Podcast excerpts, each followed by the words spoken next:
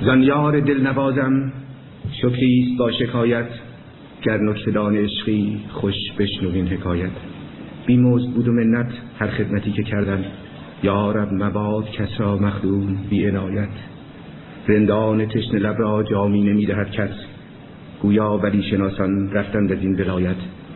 هرچند برد یابم روی از درت نتابم جورت حبیب خوشتر که از مدعی رعایت. در زلف چون کمندش ای دل مپیچ خنجا سرها بریده بینی بی جرم و بی جنایت. کشمت به غمز ما را خون خورد و میپسندی. جانا روا نباشد خونریز را حمایت.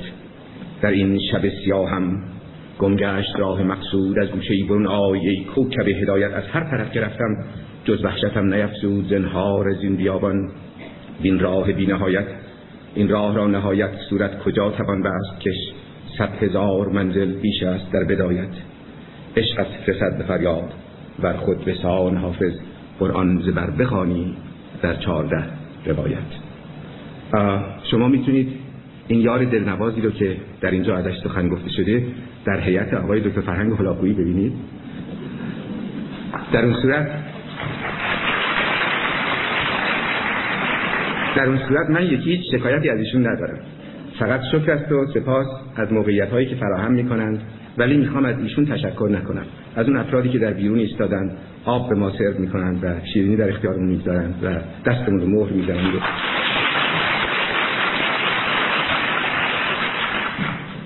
خدمتشون اگر بی منت هم نباشه بی انتظار است و بی شاعر بی تردید. اما به صورتهای گوناگونی می شود در هر غزل حافظ نگری است و همینطور که حد می‌زنید یکی از دلایل اینکه با این شعر وقتتون رو گرفتم و سخنم رو آغاز کردم این است که در بیتی از این شعر هر دو عبارتی که به پیشنهاد آقای دکتر هلاکویی در صحبتی که با هم می‌کردیم سرفصل عنوان صحبتهای من شد یعنی کوکب هدایت و راه مقصود در اون بیت آمده است که در این شب سیاه هم گمگشت راه مقصود از گوشه برون آی ای کوکب هدایت. البته در زبان نظام زبانی غزل فارسی این شب سیاه همون زلف چون کمند دلدار گوینده این غزل است و راه مقصودی که گم شده است به دلیل درازی این راه است این شب سیاهی است که از هر طرف که آدم میره وحشتش بر وحشتش افزوده میشه و تنها زمانی مقصد خواهد رسید که کوکب هدایت چشم یار از گوشه‌ای بتابد و راه رو بر او بگشاید. این ویژگی چشم دلدار آنان که خاک را به نظر کیمیا کنند آیا بود که گوشه چشمی به ما کنند این می‌تواند راهنمایی بسیاری از راههای رفته و نرفته باشه و برای من در تنظیم این دو صحبت معیاری بوده است از اینکه برای رسیدن مقصود خوشبختی راه کدام است و راهنمایی و راهنما چیست و به همین دلیل کوکب هدایت را اگر به عنوان راهنما بگیرید و راه مقصود رو به عنوان راهی و جهتی که باید در آن حرکت کرد می‌رسید به مطلبی که عرض می‌کنم. و اما سپاس دیگری که می‌توان از دکتر هلاکویی داشت تنظیم این موضوع ویژه یعنی خوشبختی است یک مبحث علمی. برای من جالب بود چون من روانشناس نیستم البته که بعد از اینکه یکی دو ماهی بعد از اینکه ایشون با من صحبت کردند و قصد برگزاری این سمینار رو در میان گذاشتن من دیدم که در New York Times Magazine هم که شما هم خانم دکتر محمودی اشاره کردن بهش در شماره هفتم ژانویه‌اش درس خوشبختی درس مقدماتی خوشبختی یعنی Happiness 101 عنوان مقاله است که البته در قالب همون روانشناسی مثبتی که دوستان بهش اشاره کردند هم دکتر هلاکویی و هم دکتر محمودی داره به صورتی بازندیشی می شود که گویی و شاید هم شما روانشناسان مراد من در این راه بر این صفه بگذارید به عنوان علمی تدریس میشه در چندین شاید چند صد دانشگاه آمریکا. دعوت می‌کنم مقاله رو بخونید. مقاله جالبی است از دیدی بسیار امروزی و بلکه فردایی نوشته شده است. من فکر می‌کنم که می‌تونه آغازه خوبی باشه برای بازاندیشی مقوله بخت و خوشبختی، نیکبختی، شوربختی، نگونبختی و همه این مفاهیمی که در این روزها مطمح نظر ما خواهد بود. به ویژه مناسبتی برای بازخانی این مفاهیم در فرهنگ سنتی ما و متر معیار گرفتنی از فاصله ای که آمده ایم و فاصله بس بسیار بلندتری که باید برویم تا زبان خودمون رو با علم امروز همراه بکنیم. بی دلیل نیست که دکتر هلاکویی وقتی که از این مقوله صحبت می‌کنه برای اینکه دقت علمی به سخن خودش بده معادل واژگان فارسی رو به انگلیسی هم بیان می‌کنه تا نظام فکری خودش رو به علم بپیونده و نه به باورهایی که در فرهنگ ما پرورده شده است. در وقتی از دو صحبتی که دکتر هلاکویی کرد من اون فراز نهایی سخنرانی دوم رو بسیار دلنشین یافتم و فکر کردم دو صحبت من می‌تونه پانویسی باشه بر همون فرازی که ایشون به شکلی می‌شود گفت اوج سخنش بود و سخن از هماهنگی و همنوایی با جهان کرد با کائنات. و اون ویولون نوازی که هم خودش رو به عنوان تکنوازی هنرمند می‌بینه و هم به عنوان یکی از صداهای بسیاری که در این لایتناهی فرافکنده میشه و تا کجای آینده ها به گوش خواهد رسید و چگونه بر گوش و جان آیندگان و ناآمدگان خواهد نشست. بنابراین من فکر می‌کنم شاید از این روز و از این روز به بعد بشود مناسبتی ساخت برای بازبینی در مفهوم بخت در فرهنگ سنتی فارسی زبان. می‌دونید که در روانشناسی ایستای قدیم در فرهنگ فرهنگ های اسلامی و همینطور البته در فرهنگ مسیحیت قرون وسطایی بدبخت و خوشبخت مفاهیمی گفته میشه مفاهیمی گفته می‌شده است که گویی فطری بودند و با آدمی زاده میشن اصلا در افسانه های کهن ایرانی بخت موجود دیگری است که در لحظه زاده شدن طفل از او هم از رحم مادر طفل بیرون میاد منتها موجودی نامرئی و راه خودش رو میره و این وقت یا یک آدمی که بند گیوه رو پا برکشیده و میره و در جهان فعالیت هایی می‌کنه و سرنوشت اون وقت نامرئی و این طفلی که داره از سر زندگی میگذره به هم بسته شده. یا فعالیت و کار و کوشش او این طفل رو هم به نیکبختی میرسونه و یا بخت خوابالودی است که بسیاری از شاعران متفکران ما بهش اشاره کردن و در اون صورت هست که کاهلی و تنبلی و بیکارگی دامن این طفل رو می‌گیره و او رو به نگونساری و واژگون بختی و شوربختی میکشونه.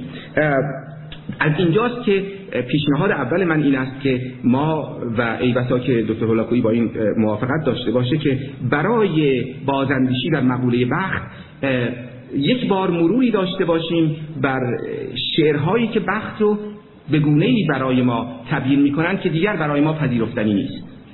وقتی که شاعری می‌گوید بدبخت اگر مسجد آدینه بسازد یا سقف فرود آید و یا قبل کجاید؟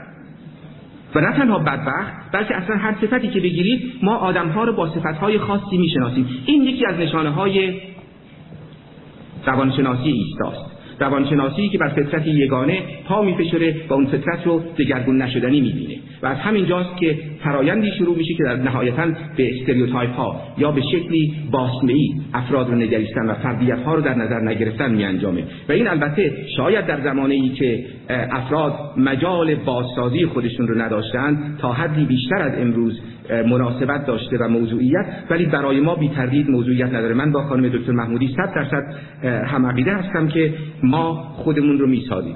که بشر سازنده سرنوشت خودش است. دکتر هولاکویی هم به مفهوم دیگری همین رو گفتن. خالقی حالا من نمی‌دونم شاید هست شاید نیست. اگر هم بوده مهم نیست برای ما. به هر حال نادانستنی است ناشناختنی است اون خالق. ولی در اینکه ما خالق خودمون هستیم در این تردیدی نیست و باز در این که در فرهنگ پیش مدرن زبان فارسی این مفهوم جا نیفتاده و بخشی از تفکر شاعران ما نبوده. در این هم من یکی تردیدی ندارم و در این حال که عمرم رو صرف مطالعه در اون سنت ادبی و شعری کردم اون رو برای امروز و فردای ما وارد نمی‌دونم در زندگی ما. باری همینطور که از این سه سخنرانی امروز درک کردید و متوجه شدید تعریف خوشبختی بیشتر در حوزه روانشناسی تبیین شده و شکل گرفته. و این شکل گرفتگی سرریز کرده به حوزه های دیگری. مثلا در مذهب چه در مسیحیت و چه در اسلام خوشبختی ما نداریم ولی سعادت داریم مفهوم سعادت داریم. و این سعادت رفته رفته همچنانی که ایمان مردم قوی میشه. هر دو هر دو سخنران ما امروز اشاره کردن به اینکه افراد مذهبی گویا فرصت خوشبخت شدن براشون میسرتره من میل دارم این بحث بازتر بشه. من متقاعد نیستم. من فکر البته برای خوشبختی ایمان به چیزی لازم است. ولی این ایمان همونقدر می‌تونه به خداوندی بشر متکی باشه که به خداوندی خالق بشر. یعنی می‌توان ایمان به بشریت داشت. و آینده بهتر برای همگان. بنابراین من در این حال که ایمان رو میپذیرم مناسک خاصی و مذهب خاصی به نام خاصی رو برای خوشبخت یعنی مذهب رو در برابر بی مذهبی نمی‌ذارم بی مذهبی می‌تونه ایمان باشه. ایمانی گسسته از لاهوت و صرفا معطوف به ناسود یعنی جهان زیرینی که ما داریم. بنابراین جای این بحث به نظر من هنوز بازه. به هر حال مسلم این است که در همین سعادت هم مفهومی پایدار نمونده و من این مطلب رو لفت و در صحبت فردا بیشتر خواهم گفت. ولی کم کم با سلطه مذهب بر اذهان مردم حتی سعادت هم امری اخروی می شود و رفته رفته به صلاح و فلاح می انجامد. یعنی رحمت و لعنتی که می تواند متوجه بنده آسی یا بنده خاضع و خاشه خداوند بوده باشی. ولی مهم در اینجا این است که شما اگر در این قالب فکری فکر بکنید چه در مسیحیت بخواید بیاندیشید و چه در اسلام هرگز نمی توانید بهشت رو به دست بیاورید. ما هیچ مذهبی اجازه نمی‌دهد ما فردی رو بگیم که با افتخار بعد از سوره اسرافیل سر از قبر بیرون میاره با افتخار به سمت درهای بهشت حرکت می‌کنه و به دربان بهشت بگین در رو بگشا من نامه اعمالم سر تا سر سفید است. این امکان نداره. این امکان رو ما نداریم. اگر مسیح هم تونست این مشکل رو حل بکنه به دلیل الوهیتش بود نه به دلیل انسانیتش.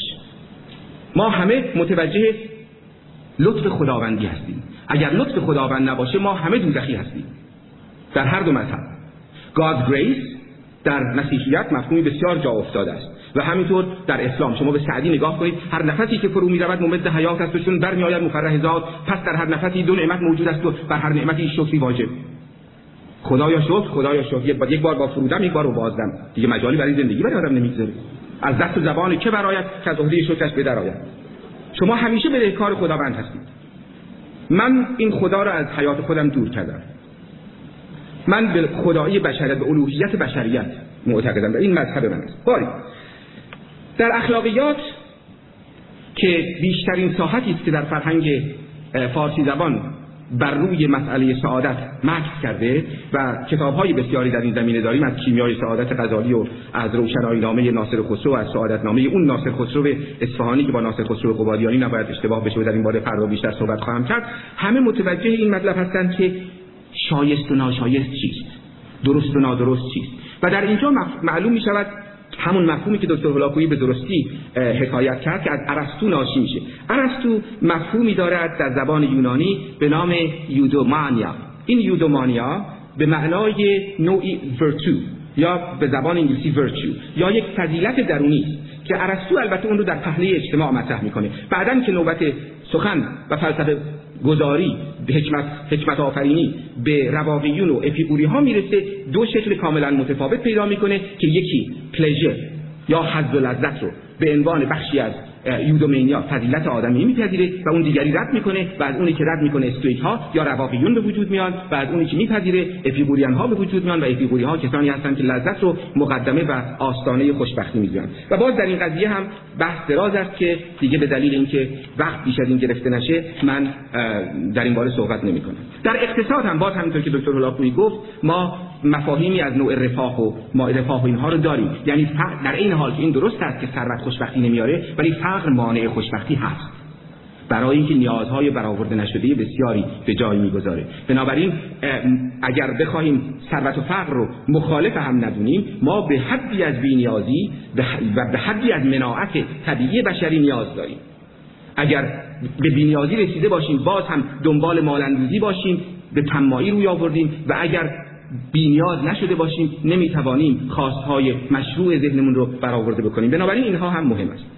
در مورد خوشبختی و عکسش هم و مفهوم مخالفش هم همین اتفاق افتاده. متاسفانه ما خوشبختی رو فقط در برابر بدبختی دیدیم و خوشبختی رو به عنوان یک حالت مرکبی که می‌توان تا جایهایی به اون نزدیک شد و هر کسی به فراخور خودش می‌تونه به اون این راه رو طی بکنه این راه مقصود رو به قول حافظ طی بکنه این رو ندیدیم من یکی از کوششام در این دو صحبت این خواهد بود که این مطلب رو بشکافم و مدارج ما بین خوشبختی مطلق که نداریم همه چیزی نسبی و بدبختی مطلق رو به شما نشان بدم و راه اندکی به خوشبختی نزدیک شدن رو با هم ببینیم از کجا میگذره. کوکب هدایت این راه کجاست؟ ما هیچ کدام بدبخت نیستیم. کسی که اینجا نشسته بدبخت نیست. بنابراین همینطور که گفتن خانم دکتر محمودی اگر کسی در این جمع خودش رو بدبخت میپنداره به یک حالت ذهنی دچاره که واقعیت نداره. کافی نگاه بکنه به خودش به حالت خودش با یا به قول سعدی به روز نیچه کسان گفت غم مخور زنهار بسا کسا که به روز تو آرزومند است. باری من برای اینکه این دو مفهوم مخالف رو نشان بدهم سه چهره برای شما آفریدم. و این سه چهره رو می‌خوام به سرعت با شما مرور بکنم. و برای اینکه اندکی تفریح هم در کار در این کار آمده باشه از کسانی که استعداد ادبیشون از خود من بسیار بیشتره مدد گرفتم. و اولین دو چهره ای که براتون می‌پردازم چهره مرد قدرتمند دارای قدرت قاهره است. در برابر مرد به خاک سیاه نشانده شده. پرسش نهایی من این است که مرد به خاک سیاه نشانده شده البته که ناخوشبخت شاید به هر تعریفی. ولی آیا مرد قاهر قدرتمند اگر محبوبیت و قبولیت نداشته باشه خوشبخت هست؟ به داستان میز محمد کرونی و غلام علی عربی که زبانشاد علی اکبر سعیدی سیرجانی در مقدمه در آستین مرقع برای ما پرداخته گوش کنید. می‌گوید در بازار شهر ما ناطقان بی مخاطب و سخنبران بی موز بسیار بودند. اما شعارهای غلام علی عرقی به قول اهل ادب از لونی دیگر بود.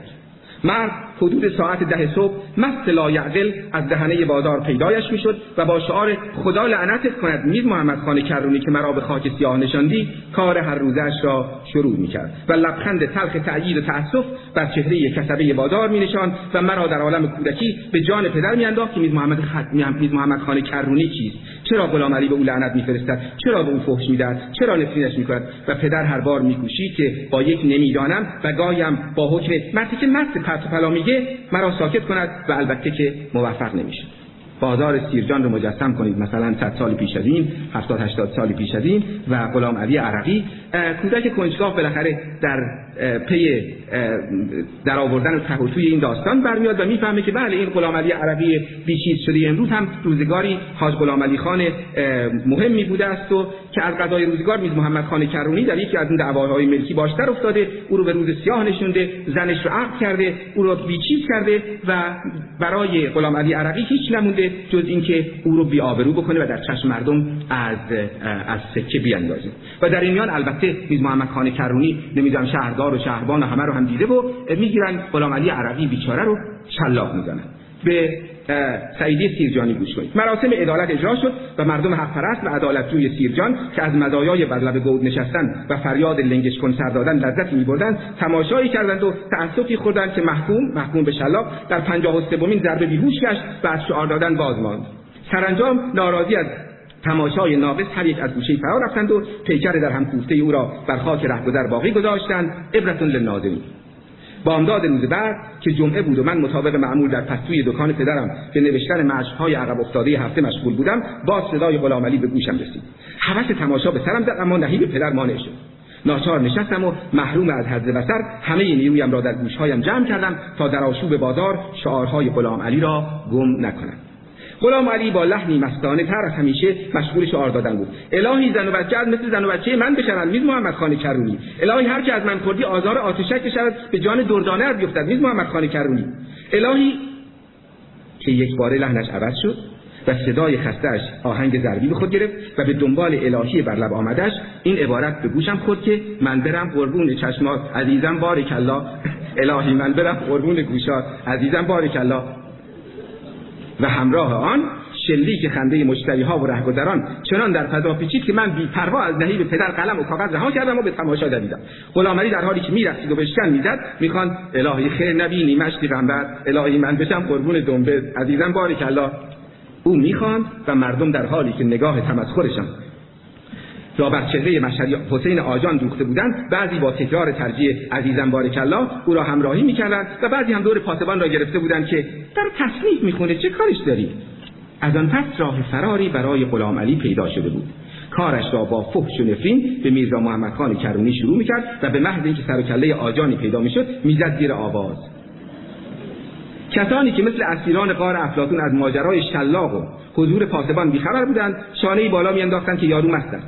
کسانی که اهل اصطلاح بودند همان تصنیف های رنگی ردگم کن را مطابق نیت خواننده تفسیر می‌کردند و پیامش را می‌گرفتند. حالا خود سعید سیرجانی شاید همین نوشته هم نقشی داشت در سرنوشت تلخ این مرد بسیار به تنز پرداز در اینجا داره مطلب دیگری میگه که به شیوه های بیانی مربوط یعنی وقتی که در جامعه ای مردم نتونن منظور خودشون رو بگن و آجانی حالا یا واقعی یا استعاری پس پشتشون باشه و تحویلشون و مراقبتشون بکنه زیر چشم بگیردشون با چه ترفندهایی پیام خودشون رو به گوش می‌رسن؟ و به راستی این درسته که سانسور هرگز در هیچ جامعه ای کار نکرده. همیشه زبان دیگری پیدا شده که لایه بعد از لایه بعد منظور نویسنده یا فرد خلاق رو باز می‌کرده.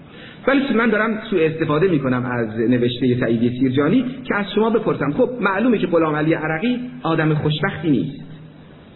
ولی آیا میر محمد خان کرونی آدم خوشبختی نیست؟ آیا نادر شاه افشار آدم خوشبختی بود؟ یا سلطان محمود غزنوی؟ یا آقا محمد خان قاجار؟ یا هر کدوم از این قدر قدرتان تاریخ ما به خصوص؟ پس صرف قدرت خوشبختی نمیاره. اگر همراه با قبولیت شهرت محبوب محبوبیت نبوده باشه. و از اینجاست که باز اون مطلبی که دکتر فلاکوی گفت بسیار موضوعیت پیدا می‌کنه که آگاهی اجتماعی. در حقیقت دوستان من هر دو صحبت من هم امروز و هم فردا اگر بخوام در یک جمله خلاصش بکنم این است که بله از معرفت راهی به خوشبختی هست و همونطور که دکتر هلاکویی خیلی موجز و مختصر و دقیق گفت آنچه مسلم است جهل و نادانی با خوشبختی ناسازگار است. فکر نکنید اگر کسی که هیچی نمی‌دونه از هفت دولت آزاده اصلا خیالش نیست خب عراق نابود کردن بکنن. نمی‌دونم در ایران هزاران نفر اعدام شدن بشن. به من چه؟ این فرد رو خوشبخت نینگارید چرا که به راستی خوشبخت نمی‌تواند باشد. خوشبختی در متن چشم پذیرنده دیگران معنا پیدا می‌کنه. باری و اما یکی از مفاهیم دیگری که پرورده شده در فرهنگ ادبی ما عزلت گزینی و بیابانگردی و مردم پرهیزی و چند خواهی پیرهن از بهر تن تن رها کن تا نخواهی پیرهن یا دلا خو کن به تنهایی که این تنها بلا خیزد. اینها هم ببخشید خزعبلات است. زایده مغزهای معیوب. و برای این من می‌خوام به شما بگم که گاهی خورسندی حاصل میشه و خوشنودی از عزلت گزینی و گوشگیری و خلوت گزینی و اعتکاف قارنشینی بگیم. ولی خوشبختی چیز دیگری است. نظامی در لیلی و مجنون که مجنون البته خودش نماینده کلی این کاراکتر دیوانه است که از شدت عشق عشق بیمارگونه از جامعه پرهیز کرده با وحوش زندگی می‌کنه. حکایتی داره نظامی که می‌خوام براتون در چند خط بخونم تا ببینید که در گذشته این گونه زندگی زاهدانه رو با خوشبختی متاسفانه یکی می‌گرفتند و به غلط. روزی ملکی ز شهریاران می‌رفت به رسم نامداران بر خانه زاهدی گذر داشت کان زاهد از آن جهان خبر داشت. آمد عجبش که آنچنان مرد معباگه خود خراب چون کرد. پرسید ز خاصگان خود شاه که این شخص چه می کند در این راه؟ خوردش چه و خوابگاه او چیست؟ اندازه اش از کجاست؟ او کیست؟ گفتند که زاهدی است مشهور از خواب جدا و از خورش دور از خلق جهان گرفته دوری در ساخته با چنین صبوری. شخصون ورق صلاح از خان با حاجب خاص سوی او راند. گفت ایزه جهان برید پیوند گشته به چنین خراب پرسند. یاری نه چه می‌کنی در این کار؟ بوتی نه چه می‌خوری در این قار زاهد قدری گیاه سوده از مرتع آهوان دروده بنمود او که خوردم این است ره توشه و رهنوردم این است حاجب ز غرور پادشاهی گفتش که در این بلا چرایی؟ گر خدمت شاه ما کنی ساز از خوردن این گیاه رهی باز. زاهد گفتا چه جای این است؟ این نیست یا گلنگبین است. گر تو سر این گیا بیابی از خدمت شاه سر بتابی. شه چون سخنی شنید از این دست شد گرم و زبارگی فروج است. در پای رضای زاهد افتاد می‌کرد آب و بوسه می‌داد. خرسند همیشه نازنین است. خرسندی را ولایت این است.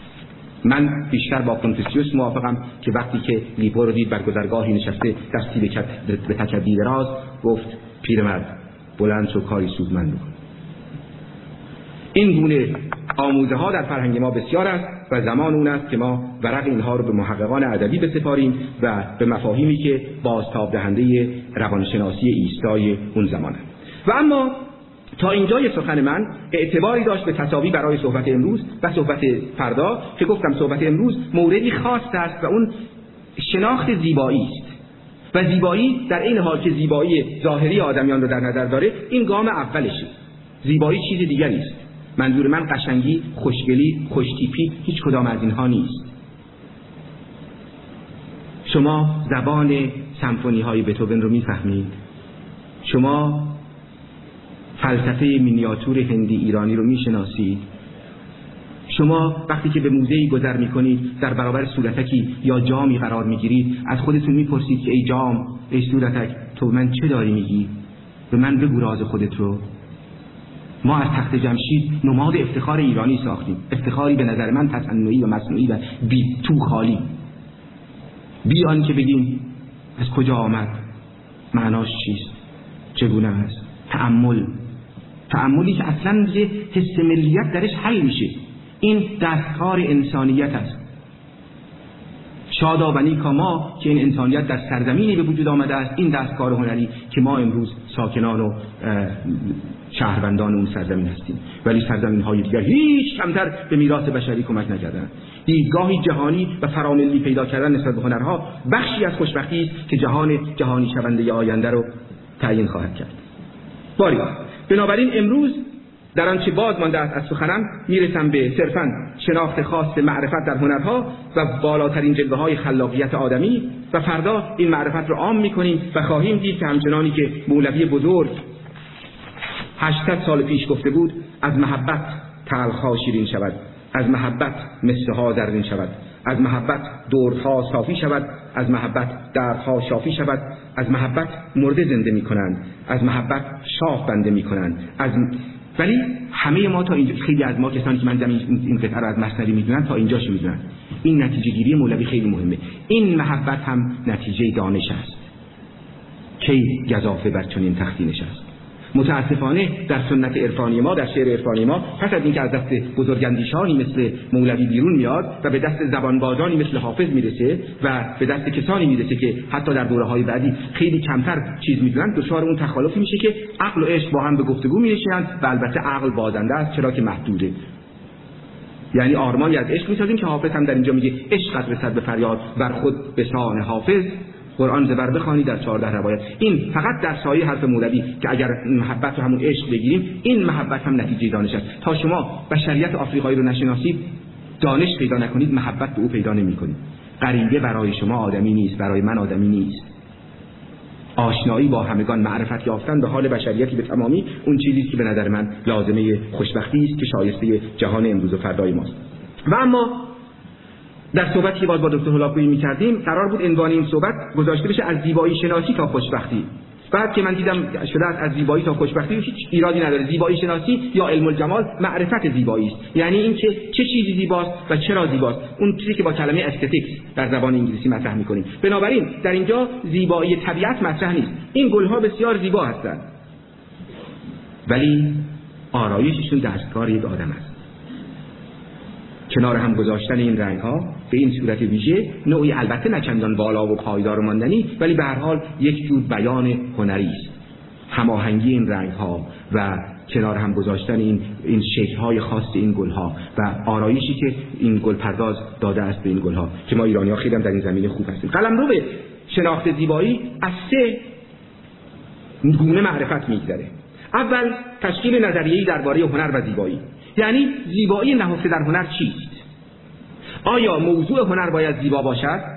آیا تابلو مونالیسا زیباست چرا که تصویر زنی زیباست؟ یا حتی اگر این زن, زن زیبا نمی بود این تابلو زیباست. شما شاهنامه رو که می‌خونید بسیاری از, شاه... از داستانهای شاهنامه داستانهای غمانگیزی هستند. ولی زیبا پرداخته شدند شما وقتی که سهراب رو می‌خونید بیت اولش این است که غمی بود دلش ساز نخجیر کرد کمر بست و ترکش پر از تیر کرد. رستم هر وقت که دلش گرفته به شکار میره در این داستان خاص شکارش فرزند خودشه. همچنان که خودش میگه سهراب میگه با آخرین نفسش. این یک سر همه پیش مرگ گهی پشت زین و گهی زیر ترک زیبایی این داستان در رسیدن از این از اون آرزوی شاد کردن دل به شکار است تا شکار فرزند. و اون لحظه زیبایی که فردوسی ناگزیر میشه خودش رو کنار بکشه و با تحقیر نگاه بکنه به این دو فرد و با حالتی عطفانگیز به ما میگه جهانا شگفتی کردار توست شکسته هم از تو هم از تو درست. همین باز بچه را باز داند ستور چه ماهی به دریا چه در دشت گور. همین نداند همی آدم از حرس آز یکی دشمنی را ز فرزند باز. چرا؟ خرد دور بود مهر ننمود چه. از این دو یکی را نجنبید مهر. خرد دور بود مهر ننمود چه. خرد دانش معرفت. رستم مردی بیدانش است. رستم نمی‌دونه که از تخمه او می‌شود جوانی در دوازده سالگی یعنی بشه به نیرومندی سهراب. و همین ناشناختن تخم خودش هست بذر خودش هست که باعث میشه یکی بعد از دیگری جوانها رو بکشه. در این حال که مرد بدی نیست. ولی اون خونریزی درونی رو آغاز می‌کنه که سرانجام ایران رو به زانو در میاره. خب اگر ما شاهنامه رو با این فکر نخوانیم به زیبایی این داستان پی نمیاریم چون داستانی پر از خشونت. باری اون وقتی خیام می‌گوید که ای کاش که جای آرمیدن بودی یا این ره دور را رسیدن بودی ای کاش پس از هزار سال از دل خاک چون سبزه امید بردمیدن بودی دیگه درباره سبزه و خاک سخن نمیگه. درباره معاد سخن میگه. و تردید و تشکیک در معاد و باز اون جایی که مولوی نه اینکه این ربایی رو آگاه بوده باشه و بدانه ولی به این گونه تفکر که در فرهنگ در شعر فارسی منعکس هست در فرهنگ ایرانی بوده است جواب میده میگه کدام دانه فرو رفت در زمین که نرست؟ چرا به دانه انسانت این گمان باشد؟ این مکالمه زیباست. این مکالمه که تحرک میاره در در در, در متن ادبیات فارسی. نظریه هنرها شالوده میآفرینه که ما با دریافتن اون شالوده می‌تونیم زیبایی نهفته در هنر حتی هنر زشت رو درک بکنیم. داستانی تعریف می‌کنند از هانری ماتیس که یکی از تابلوهاش اسمش از زنی نشسته. خانمی به این تابلو نگاه می‌کرد و ماتیس گفت خواهد آقای ماتیس چرا این زن یک دستش کوتاهتر از زن دیگه است؟ ماتیس گفت کدوم زن؟ گفت همین زنی که تو این تا گفت خانم شما به یک زن نگاه نمی کنید شما به یک تابلو نقاشی به یک اثر هنری دارید نگاه می‌کنید. و باز داستان دیگری می‌گویند از پیکاسو که اون تابلو معروف گرنیکاشو کشید اگر دیده باشید گرنیکا رو تابلوی بزرگ و اعضای بدن مثله شده و آدم مثله شده آدم و جانور رو نشون میده. در سال 1936 هم کشیده شد زمانی که فرانسیسکو فرانکو دهکده گرنیکا رو بمباران کرد و این فاجعه رو به بار آورد. ریختن خونش این تابلو رو گرفتن. تابلویی که از آثار بزرگ هنری ببینید گرنیکا رو و می‌بینید من چه میگم. بازجو می‌پرسید آقای پیکاسو این این کار این, این تابلو کار شماست؟ پیکاسو در جواب نوشت نه آقا این کار شماست.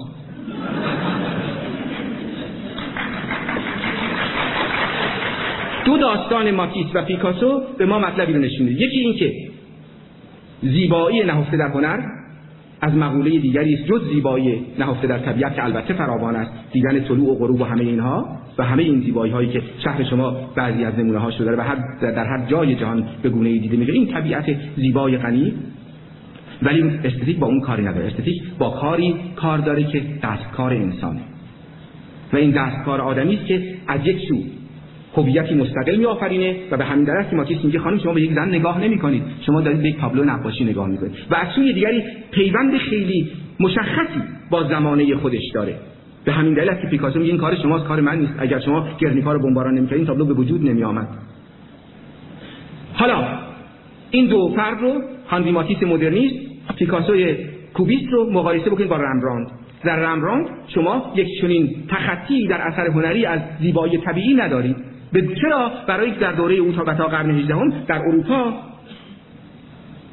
تئوری ارشاد کننده هنر تئوری ایمیتاسیوی افلاطون بود یعنی تئوری تقلید طبیعت.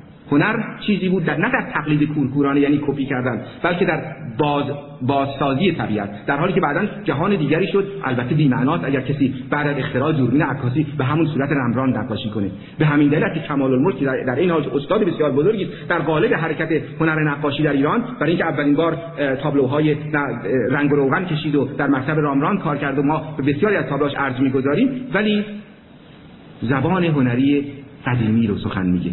و به همین دلیل که شما اگر شعر شاملو و اخوان و فروغ فرخزاد رو با معیارهای معایر اشعار عجم عنصری و فرخی و فردوسی و سعدی و عراقی بخونید شعر نیست. اگر شعر اونها رو با معیارهای شعر نو بخونید اصلا این قید قید وزن قافیه چیست؟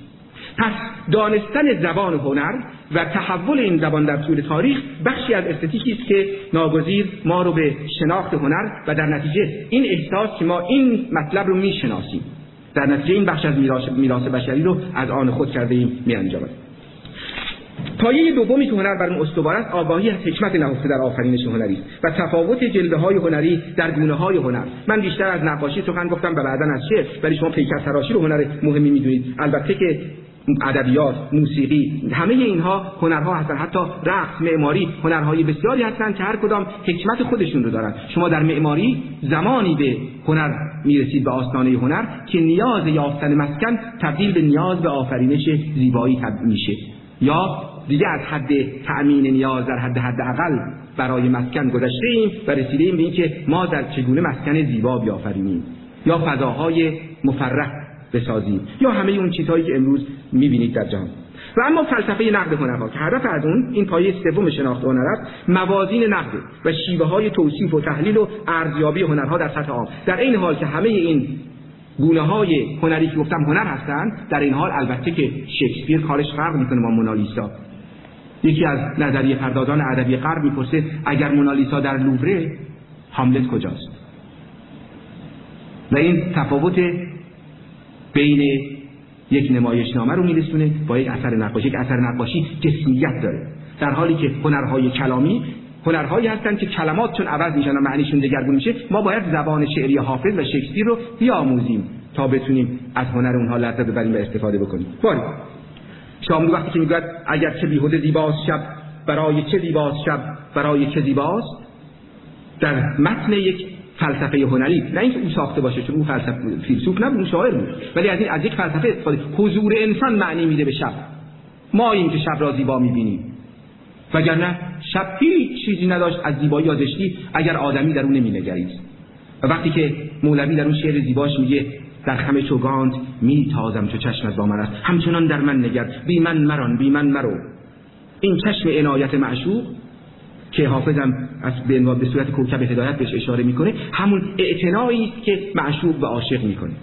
و البته عاشق مکان و موضع نیاز است در غزل فارسی و معشوق مکان و موضع ناز یا بینیازی. میان عاشق و معشوق فرق بسیار است چو یار ناز نماید شما نیاز کنید. یا وقتی که حافظ به صورتی معماوار می‌گوید لطیفه است نهانی که عشق از آن خیزد که نام آن نلب لعل و خط زنگاری است. جمال شخص نه خط است و زلف و آرز و خال. هزار نکته در این کار و بار دلداری است. مجسم کنید اگر همه جهان به یک گونه صورت عاشق می شدن تکلیف بقیه مردان زنان جهان چه می‌شد. این که میگن زیبایی در چشم نگرنده است به راستی درسته. چشم نگرنده است که این, زیبا... این زیبایی رو میآفرینه و می‌بینه در هر کسی. گیرم او با معیارهای دیگری عروسک زمان خودش نبوده باشه. باری خوشبختی در فرهنگ کلاسیک ایران مشکلاتی داشته تعریفش. این فرهنگ رو باید البته که ارج گذاشت. اگر اون فرهنگ نمی بود ما نمی توانستیم فاصله خودمون رو از اون حفظ کنیم. و نباید فکر که ما حالا که به فروید و یونگ و سکینر و دیگران رو آوردیم از نظر روانشناسی بی‌نیازیم از روانشناسی ایستای فرهنگ قرون وسطایی خودمون. ما باید این فاصله گذاری بکنیم و با درونی کردن و مال خود کردن اون میراث به سمت جلو حرکت بکنیم. بیش از هر ساحت دیگری در ساحت اخلاق مطرح شده. همونطوری گفتم سعادت نامه و کیمیای سعادت و اینها هست. ولی من برای این سخنرانی که مرور می‌کنم کیمیای سعادت غزالی رو به مطلبی رسیدم که بی اختیار به یاد خمینی و این معرکه موسیقی تخدیری و اینها افتادم. ببینید غزالی 900 سال پیش درباره سما یا موسیقی چه می‌گوید؟ می‌گوید روا نباشد که سما حرام باشد بدان سبب که خوش است. و در خوشی ها حرام نیست. و آنچه از خوشی ها حرام است نه از آن حرام است که خوش است بلکه از آن حرام است که در وی ضرری است و فسادی. آواز مرغان خوش است و حرام نیست. این گونه پیشینیان ما کوشش کردند که فضایی باز بکنند برای بیانهای شخصی. و این بیانهای شخصی تا اونجا رشد کرده و پیش رفته که ما می‌تونیم از اونها فاصله بگیریم. فاصله گرفتن از اونها و کمبودش رو برای زمان ما ذکر کردن اصلا به معنای بی احترامی نیست. من همین سخنان رو که گفتم استادان بسیار مهمتری از من به من تاختن چون فکر می‌کردم من دارم بی اساءه ادب می‌کنم به بزرگان شعر فارسی. چگونه ممکن است شاگرد حرفه‌ای شعر فارسی به استادان این به آفرینندگانش اساءه ادب بکنه؟ برای اینکه اونها در نمیدار یعنی هنوز در قالب روانشناسی ایستا فکر می کنند و فکر نمی کنند که ما در این دویست سالی که با غرب در تعاطی و مکالمه بوده ایم می بایست به گونه ای تعادلی نو میان میراث پیشینیان خودمون و این میراث شگفتانگیز بشری که در این سوی جهان رشد کرده بیابیم. باری اینقدر هست که رشد معرفت زیبایی شناسی و عواطف زیبایی شناسانه در فرد آدمی چشم او را به زیبایی های جهان میگشاید و درک حضور زیبایی شادی میآورد. فراتر از این هنر خود شکلی از معرفت و شناخت محسوب می شود و درگیری با آن خواه در حد و سطح آفرینش و خواه در حد و سطح ادراک و دریافت و اثرپذیری و ارزیابی در آدمی توانمندی پدید میآورد توانمندی که حاصل دانایی است. پس ادراک زیبایی شناسی جهان بخشی از معرفت است همچنان که آفریدن زیبایی شکلی از شعور اجتماعی است. من البته در این باره فردا بیشتر سخن خواهم گفت. اجازه بدید این مطلب رو با دو غزل از مولوی که به نظر من یکی از نیکبختترین شاعران فارسی زبان است و به راستی اگر نیکبختی در زندگی او بوده است بخش بزرگش به این دلیل است با جامعه خودش درگیر بوده. ما فقط البته مصنوی و دیوان غزلیات رو می‌خونیم خیلی همون ولی اگر شما مکتوبات مولوی رو بخونید می‌بینید که چقدر نامه ها نوشته است اطراف اکناف و شاهان رو وادار کرده است به اجرای عدالت. یا عدول از بیعدالتی پس گرفتن حکمی که به نظر او ناعادلانه مینموده است. من و بهترین چیزی که در این مقاله نیویورک تایمز مگزین پسندیدم این بود که خوشبختی بدون که هر دو گوینده ما همینجا گفتن بدون انگاژه کردن جامعه بی‌معناست.